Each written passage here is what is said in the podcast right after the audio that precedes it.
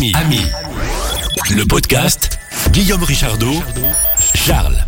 Ami, le podcast de Tech Radio vous accueille toujours avec un immense plaisir et surtout quand Charles est avec nous. Mon cher Charles, vas-tu bien? Oui, ça va très bien et toi?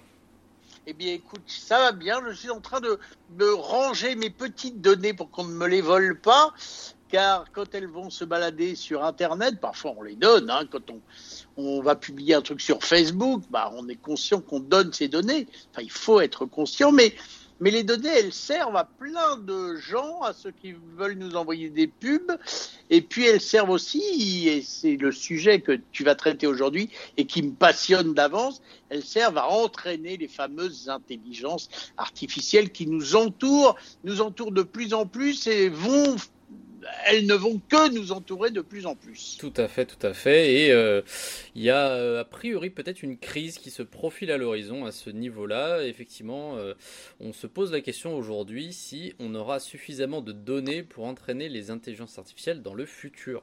Donc tu l'as dit, effectivement, les données aujourd'hui, elles sont les nos données, les informations, les data comme on les appelle aussi. Euh, c'est au cœur de l'apprentissage et donc de la création d'intelligence artificielle.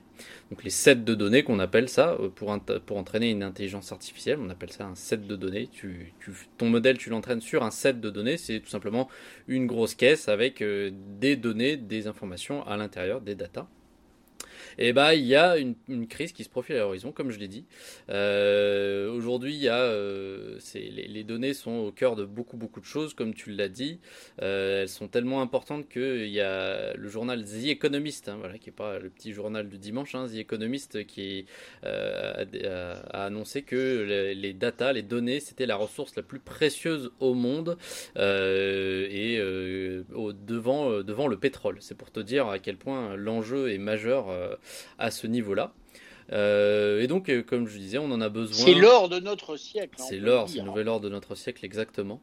Euh, et, pour les intelligences artificielles, comme je disais, on en a besoin, forcément, que ce soit pour une intelligence artificielle, pour la création d'un texte ou créer des images. Je pense à ChatGPT, je pense à DALI, Midjourney, voilà, toutes ces intelligences artificielles qui font soit du texte, soit de l'image. Et voilà, on en a besoin du coup pour l'entraînement de ces modèles qui nécessitent des quantités titanesques de, données. Hein. Je ne sais pas si on se rend compte. ChatGPT, par exemple, il a été entraîné avec un set de données, un dataset de 570 gigaoctets. Alors tu vas me dire 570 gigaoctets, bon bah t'as des des disques durs aujourd'hui qui font mieux que ça quoi. Mais euh, puisqu'il s'agit de texte, le texte ça pèse littéralement rien hein, en termes de en termes c'est pas une vidéo de haute qualité, c'est pas de la vidéo 4K ou quoi que ce soit. Euh, du coup 570 gigaoctets de données en texte, ça représente 300 milliards de mots. Donc ChatGPT est entraîné sur 300 milliards de mots. Ça commence à faire. Hein, ça commence à faire, ça commence à faire. Et donc là, on parle de texte. Euh, mais voilà, après, les, les, images, euh, c'est aussi très très important. Euh, Dali, par exemple, il a été le modèle donc, qui peut permettre de, de, créer des images. Il était entraîné sur 5,8 milliards d'images texte. Pour les, les images, c'est plus compliqué encore parce qu'il faut d'une part un une image et d'autre un label, un texte qui, associe, qui est associé à l'image. Parce que sinon, bah, du coup, l'intelligence artificielle le modèle il n'est pas capable de, faire le lien entre les deux. Euh, donc 5,8 milliards d'images, donc là j'ai pas de données euh, en termes de, poids. Euh, oui, ça prend plus de place, c'est sûr. Ça prend largement plus de place que 570 gigaoctets. non seulement, donc comme j'ai dit, il faut beaucoup de données, mais il faut aussi des données de qualité. oui, parce que le le modèle qu'on essaie d'entraîner, si on essaie de faire une intelligence artificielle, il va euh, produire, quand on va l'utiliser plus tard, il va produire des résultats uniquement basés sur ce qu'il y a dans le dataset. Il peut pas, euh, on a beau dire intelligence artificielle, il peut inventer des choses.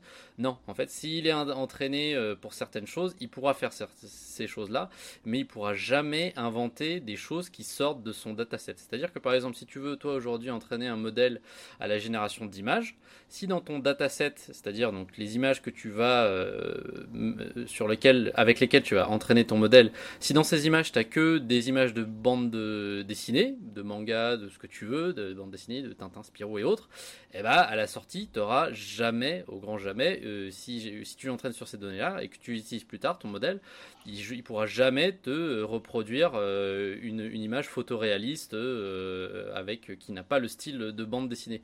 Donc en fait, les modèles vont être très très fortement influencés par le type de données euh, sur lesquelles on les entraîne. Et donc, du coup, il y, a, un peu une guerre à avoir de la donnée de qualité, parce que le texte, aujourd'hui, on va se dire, bah, c'est très simple de, trouver du texte aujourd'hui. Sur Internet, il y a plein, plein de textes publics. Oui, mais il faut faire attention au texte que tu vas choisir pour entraîner ton modèle, quoi, parce qu'il va influencer directement ton modèle. Et euh, il y a une grosse recherche aujourd'hui pour du texte de qualité, où euh, il n'y a pas de faute d'orthographe, il n'y a pas de faute de syntaxe, les propos sont cohérents, et c'est pas raciste, c'est pas biaisé, c'est pas tout ceci, Donc euh, voilà, il y a, les données d'une manière générale euh, qui permettent d'alimenter les algorithmes et les modèles et d'entraîner les modèles, mais il y a aussi euh, une grosse recherche sur les données de haute qualité. Et qui ne sont pas qui ne sont pas biaisées ou qui ne sont pas partielles quoi. Euh, et c'est pour ça que du coup, euh, aujourd'hui, il y a plein de chercheurs en intelligence artificielle qui se tournent souvent vers des données de haute qualité comme des livres. Euh, donc ils vont payer, ils vont payer des, des, livres, enfin ils vont acheter des livres, des publications pour pouvoir entraîner leur modèle dessus, parce que globalement la plupart des livres sont bien écrits. On va aussi se tourner vers des publications scientifiques, des articles Wikipédia, ou alors des sites internet, mais alors trier sur le volet vraiment, c'est pas, on va, faut, être très très prudent sur les datasets, comme je l'ai dit, ça influence sera euh, vraiment le, résultat du, mode, du modèle qu'on entraîne.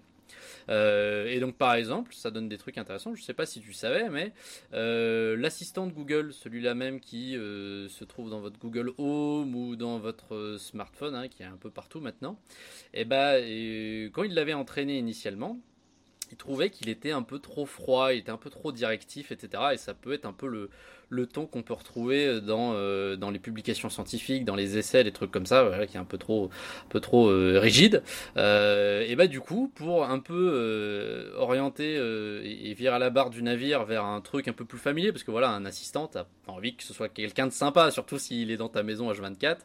et bah du coup, Google, ils ont entraîné, ils ont amélioré le modèle de leur assistant en l'entraînant sur 11 000 livres euh, qui viennent d'un site internet qui s'appelle Smashworld, qui est un site d'autopublication. Donc si vous écrivez un livre, vous pouvez vous créer un compte sur ce site internet, vous publiez votre livre, les champs, vous l'achètent 3-4 euh, euros, et euh, voilà, c'est une manière de publier votre livre.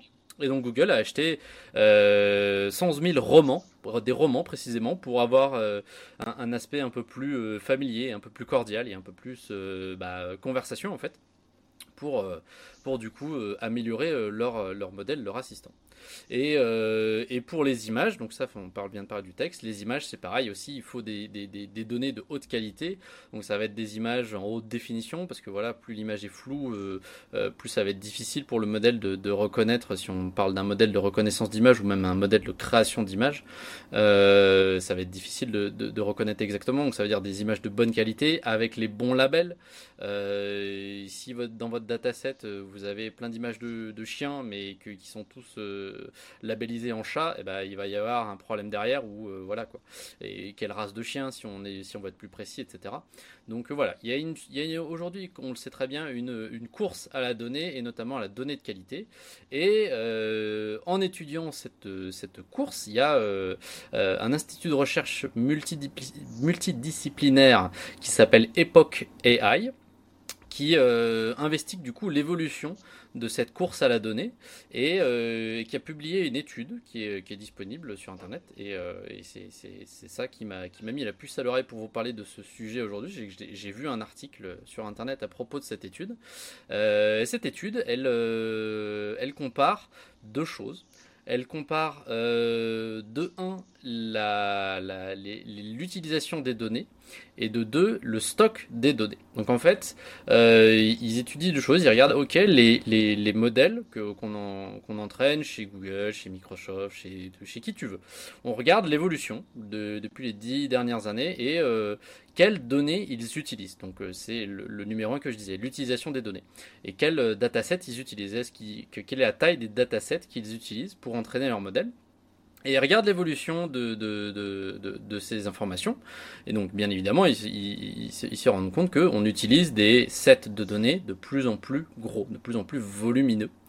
Et donc, il, il regarde ces informations-là sur les, sur les années précédentes et ils font des projections sur euh, les euh, jusqu'en 2100, jusqu'à les, les, les, 50 prochaines années euh, qui viennent, voire plus. Euh, et il, trace une courbe. Ok, voilà, on, estime que les, les, modèles vont utiliser de plus en plus de données et ça va évoluer de cette manière. Et en parallèle, il regarde euh, les sets de données disponibles aujourd'hui dans la nature. Faut savoir que si vous êtes chercheur en, en intelligence artificielle et que vous avez un modèle à entraîner, c'est entièrement possible de payer des entreprises pour qu'ils vous donnent des sets de données sur lesquels entraîner votre modèle. Donc c'est des entreprises voilà qui possèdent euh, des photos labellisées, voilà, ou des textes, ou voilà encore une fois acheter comme le Google le fait, acheter des romans, c'est des, des, données. Bah, je te fais une parenthèse, c'est un petit peu comme les radios qui ont besoin d'utiliser des musiques pour euh, leur jingle ou pour leur bande annonce. Qui peuvent acheter des bandes de musique libres de droit ou des bandes de musique au forfait. Tu payes les droits et après les musiques, tu peux les utiliser un petit peu comme tu veux pour en faire ce que tu veux. Là, c'est un peu pareil avec des données. C'est exactement pareil. Et bah, du coup, donc euh, l'institut de recherche, la Epoch AI, ils ont regardé aussi l'évolution, la, la, tendance sur euh, la quantité de données disponibles dans la nature à l'achat, si j'ai envie de dire.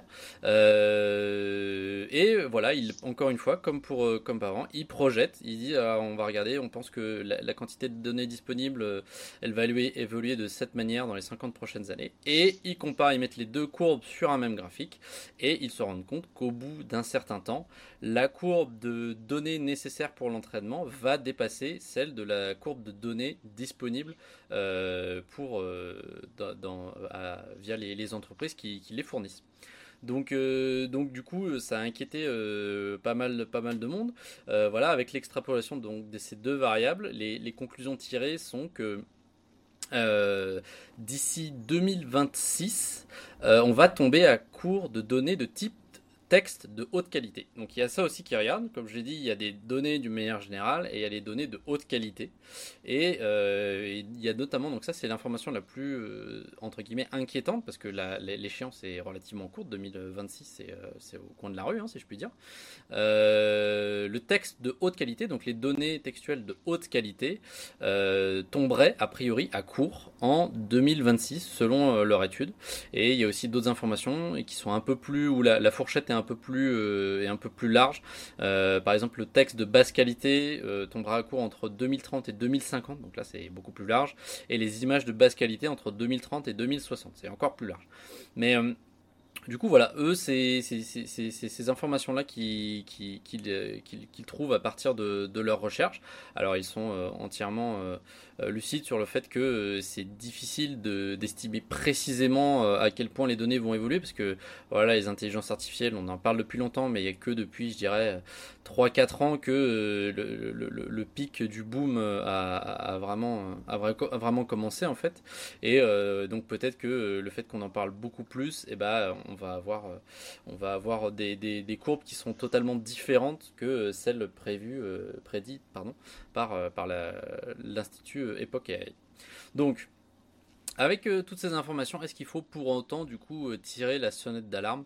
Eh ben non, pas du tout en fait, parce que à travers cette étude, ça donne juste une idée vague, mais en fait, il y a plein plein d'autres facteurs qui vont rentrer en, compte, notamment en tout premier lieu, parce que en fait, tout simplement, la raison pour laquelle il ne faut pas s'inquiéter, c'est que les, algorithmes de demain, donc les modèles et les intelligences artificielles de demain, seront plus performants et donc moins gourmands en données.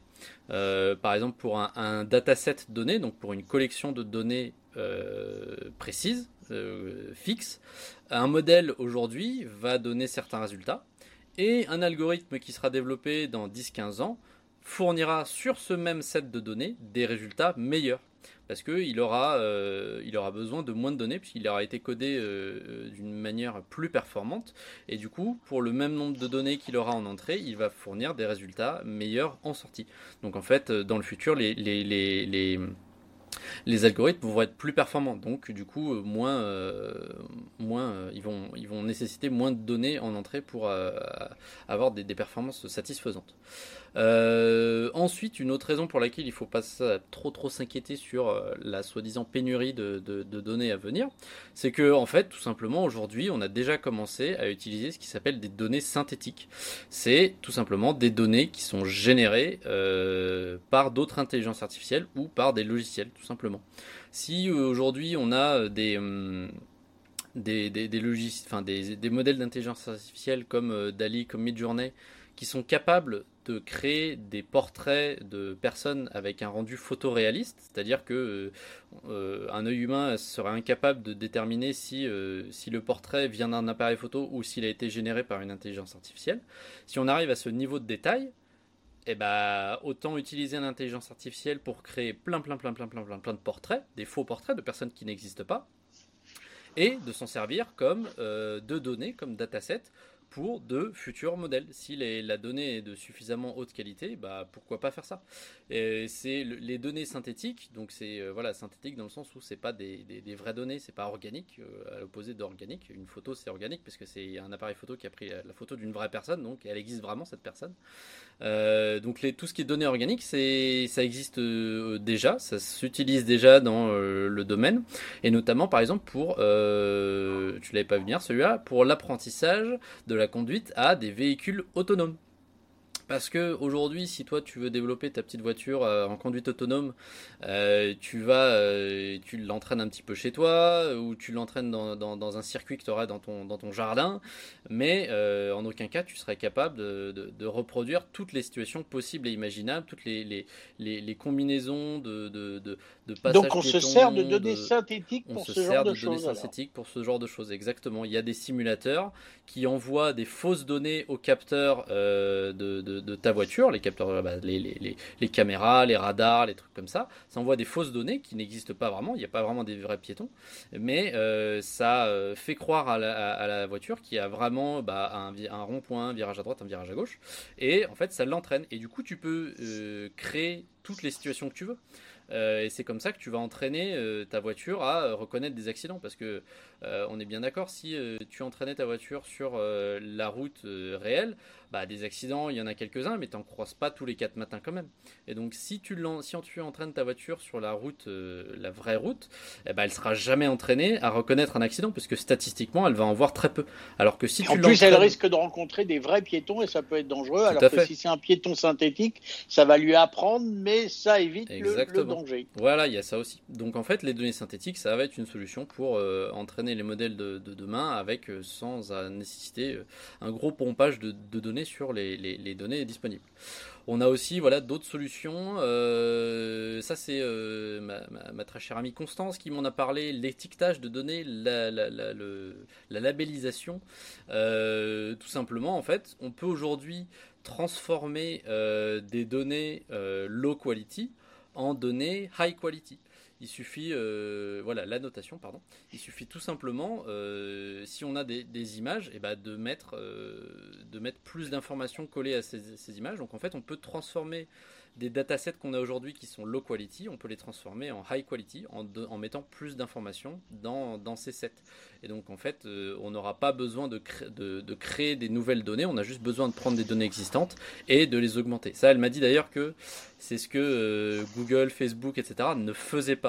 Parce que ça coûte cher. Ça coûte cher parce que ça veut dire que derrière, il y a euh, un humain ou un truc très très performant qui n'existe pas encore, qui labellise et qui annote toutes les données qui existent. Et eux, les, grands groupes, ils n'ont pas trop le, temps et l'argent, euh, ils n'ont pas envie trop d'investir là-dedans. Ils préfèrent prendre des trucs très très bruts et, euh, euh, fournis bah, par tous leurs clients quitte à ce que ce soit de la low quality, mais s'ils en ont des tonnes et des tonnes, ça leur suffira pour entraîner leurs algorithmes.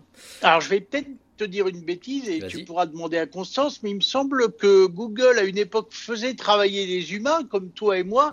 Est-ce que tu te souviens par exemple quand tu arrivais sur certaines applis Google pour valider que tu n'étais pas un robot, mhm. elle te montrait euh, une dizaine d'images et elle te disait faites une croix devant toutes les images où il y a un passage clouté, par exemple. et je crois que c'était pour apprendre aux intelligences artificielles que toutes ces photos, il y a un passage clouté. Si tout le monde dit il y a un passage clouté, c'est qu'il euh, il y a une grande probabilité pour qu'il y ait un passage clouté. Et du coup, ça rend l'image de meilleure qualité puisque la donnée, elle sera meilleure. On ne dira pas que c'est un chat, mais bel et bien un passage clouté. Ça permettait à Google euh, de rentrer dans sa base de données pour des intelligences artificielles des images mieux labellisées, on va dire. Exactement, c'est tout à fait ça. Et, euh, et aussi une dernière euh, raison pour laquelle il ne faut pas trop s'inquiéter de ce soi-disant futur, cette future pénurie de données, c'est que aussi maintenant les chercheurs ont commencé à aller chercher des données déjà existantes, pardon, mais qui sont dans des référentiels hors ligne. voilà, des écrits, il y en a depuis des millénaires et et euh, il y a aujourd'hui plein de données euh, qui sont sous forme de texte, de papier ou d'images, qui sont dans des collections privées, dans des musées, dans des trucs comme ça, et qui sont aujourd'hui pas encore accessibles, mais qui demandent juste à être numérisées pour, pour être mises dans les datasets d'apprentissage de modèles. Donc en fait, euh, voilà, il y a euh, encore une fois, comme euh, bien souvent avec l'intelligence artificielle, relever ce fameux défi de la quantité de données nécessaires dans les années à venir, bah, ça va soulever des questions d'éthique et d'économie, parce que voilà, ça aura toutes ces et de propriété et de propriété intellectuelle, etc. Euh, voilà, ça va soulever plein de questions parce qu'il y a beaucoup de travail à faire. Le fait est effectivement que si on reste assis à rien faire, on se profile sur euh, ce qui s'appelle un effet bottleneck, c'est-à-dire euh, bah, un, un, raccourcissement, une, un, un, rétrécissement des, possibilités euh, futures pour les, euh, les, les modèles d'intelligence artificielle. Euh, mais voilà, on a aujourd'hui tous les outils en main pour augmenter les données disponibles pour l'entraînement de nos modèles du futur. Sujet passionnant et Charles, je vous le confirme, n'est pas synthétique, mais il est bien réel et c'est toujours un plaisir de te retrouver. Et si vous voulez commenter nos petites causeries 01 76 21 18 10, n'hésitez pas. C'était génial, mon cher Charles. Et donc on te retrouve bientôt pour de nouvelles aventures, je suppose. Bien sûr, ouais. Et ben voilà, donc n'hésitez pas à vous abonner à Ami le podcast, le podcast de Tech Radio. Faites-nous des petits commentaires sympathiques, ça nous fera toujours plaisir. Et laissez-nous des petits messages sur notre joli répondeur. Joli répondeur. Mon cher Charles, à bientôt pour de nouvelles aventures. Merci et youpi. Ciao. Ami, ami, le, le podcast 01 76 21 18 10. Si vous voulez commenter l'infotech.